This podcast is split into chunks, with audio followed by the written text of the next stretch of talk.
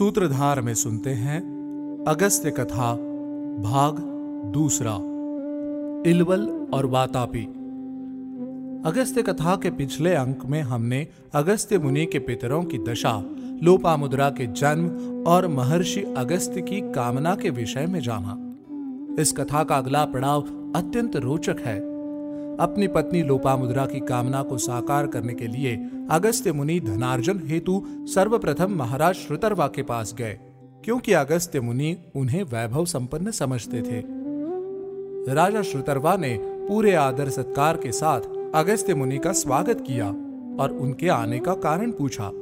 इस पर अगस्त्य मुनि बोले, राजन, मैं धन की कामना से आपके पास आया हूँ। अतः मेरी इस कामना से आपके राज्य के किसी अन्य प्राणी को कष्ट ना पहुँच पाए, उतना धन आप मुझे दे दें। ये सुनकर श्रुतरवा ने अपने धन का संपूर्ण हिसाब अगस्त्य मुनि के समक्ष रख दिया और उनसे इच्छानुसार धन ले लेने को कहा। परंतु श्रुतरवा का हिसाब देखकर अगस्त्य मुनि जान गए कि यदि वो उनका धन लेंगे तो राज्य की जनता को कष्ट उठाने पड़ सकते हैं। इस कारण अगस्त्य मुनि ने श्रुतरवा के साथ राजा बंधनश्व के पास जाने की योजना बनाई। राजा बंधनश्व ने अपने दोनों अतिथियों का सम्मान पूर्वक स्वागत किया और उनके आने का कारण पूछा। अगस्त्य मुनि ने वही कारण राजा बंधनश्व को भी बताया, जो उन्होंने श्रुतरवा को बताया था। राजा बंधनश्व ने भी श्रुतरवा की भांति अपने धन का पूरा हिसाब अगस्त्य मुनि के सामने रख दिया और उनसे इच्छानुसार धन ले लेने को कहा। परंतु ये हिसाब देखकर भी अगस्त्य मुनि के सामने वही विडंबना उत्पन्न हुई, जो श्रुतरवा के हिसाब को देखकर हुई थी। अतः अगस्त्य मुनि ने राजा बंधनश्व का धन भी नहीं लिया और दोनों राजाओं को साथ लेकर वो महाधनी त्रसदस्यु के पास गए। परंतु अगस्त्य मुनि के सामने फिर से वही समस्या उत्पन्न हुई। इस समस्या के निवारण हेतु राजाओं ने अगस्त्य मुनि को बताया, मुनिवर, इलवल नामक दानव ही इस पृथ्वी पर सर्वाधिक धन संपन्न है। अगर आप उसके पास जाकर धन मांगते हैं तो अवश्य ही आपको इच्छानुसार धन प्राप्त होगा। इस युक्ति को उचित जानकर सभी राजा और अगस्त्य मुनि इलवल के यहाँ चल पड़े। मणिमती नगरी में इलवल नामक दैत्य रहता था। वातापी उसका छोटा भाई था। एक दिन इलवल ने एक ब्राह्मण से इंद्र के समान पराक्रमी पुत्र का वर मांगा, परंतु ब्राह्मण ने ऐसा वर देने से मना कर दिया। इस पर क्रोधित होकर इलवल ने ब्राह्मणों की हत्या करने की ठान ली। इलवल का छोटा भाई वातापी इच्छानुसार रूप धारण कर सकता था। अतः इलवल ने ब्राह्मणों की हत्या का एक तरीका सोचा। वो वातापी को बकरा या भेड़ा बना देता था। फिर इलवल उस बकरे या भेड़े को पकाकर उसका मांस तैयार कर लेता था और किसी ब्राह्मण को खिला देता था। इलवल के पास भी एक विशेष शक्ति थी। वो यमलोक में गए जिस भी प्राणी को उसका नाम लेकर पुकारता था, वो पुनः शरीर धारण करके जीवित दिखाई देने लगता था। अतः ब्राह्मण द्वारा अपने भाई वातापी को खाए जाने के पश्चात इलवल अपने भाई को पुकारता था। इससे वातापी ब्राह्मणों की पसलियों को चीरता हुआ बाहर निकल आता था।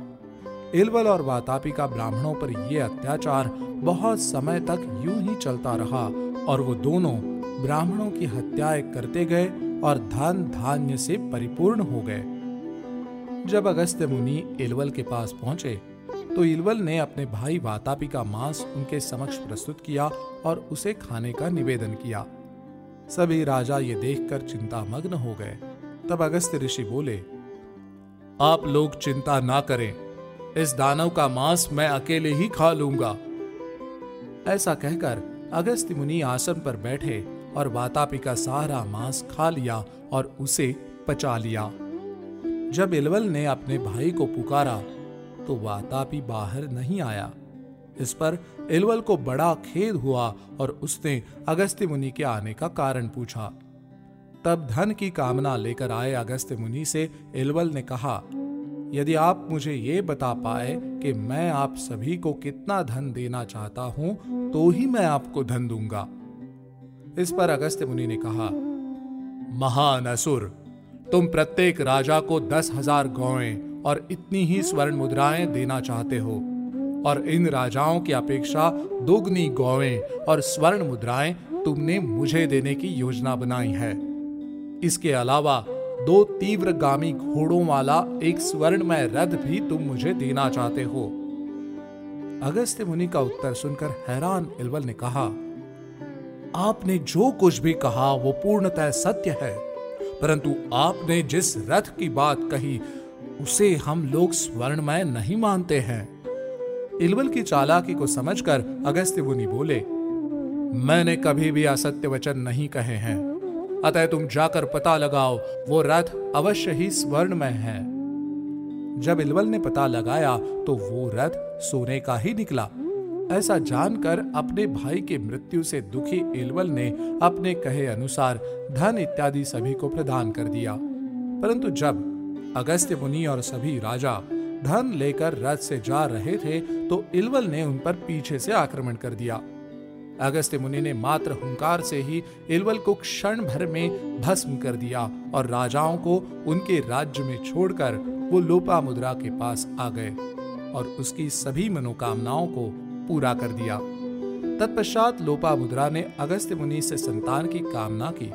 इस पर अगस्त्य मुनि ने उनसे पूछा, प्रिय, तुम एक हज़ार या एक सौ पुत्र चाहती हो जो दस के समान हो या दस पुत्र चाहती हो, जो सौ के समान हो, अथवा ऐसा एक पुत्र चाहती हो, जो एक हज़ार पुत्रों के समान हो। इस पर लोपा मुद्रा बोली, प्रभु, मैं एक ही पुत्र की कामना करती हूँ, जो सद्गुणों से परिपूर्ण हो। अगस्त्य मुनि ने लोपा मुद्रा को आशीर्वाद दिया। तत्पश्चात लोपा मुद्रा ने गर्भ धारण किया, जो कि सात वर्षों तक रहा। सात वर्षों के बाद उन्हें एक पुत्र की प्राप्ति हुई, जिसे दृढ़स्यु नाम से पुकारा गया। बाल्यकाल में ही दृढ़स्यु इद्म अर्थात समिधा या हवन की लकड़ी का भार ढोने लगा था, इसलिए उनका नाम इदमवाह भी पड़ा। इस तरह गुणी पुत्र प्राप्त करके अगस्त्य मुनि ने अपने पितरों को उनके लोक में स्थान दिलाया। अगस्त्य मुनि से जुड़ी अन्य कहानियों के लिए हमारे साथ बने रहिए और सूत्रधार के सोशल मीडिया माध्यम से जुड़कर हमसे जुड़ी अन्य जानकारियाँ भी लेते रहिए।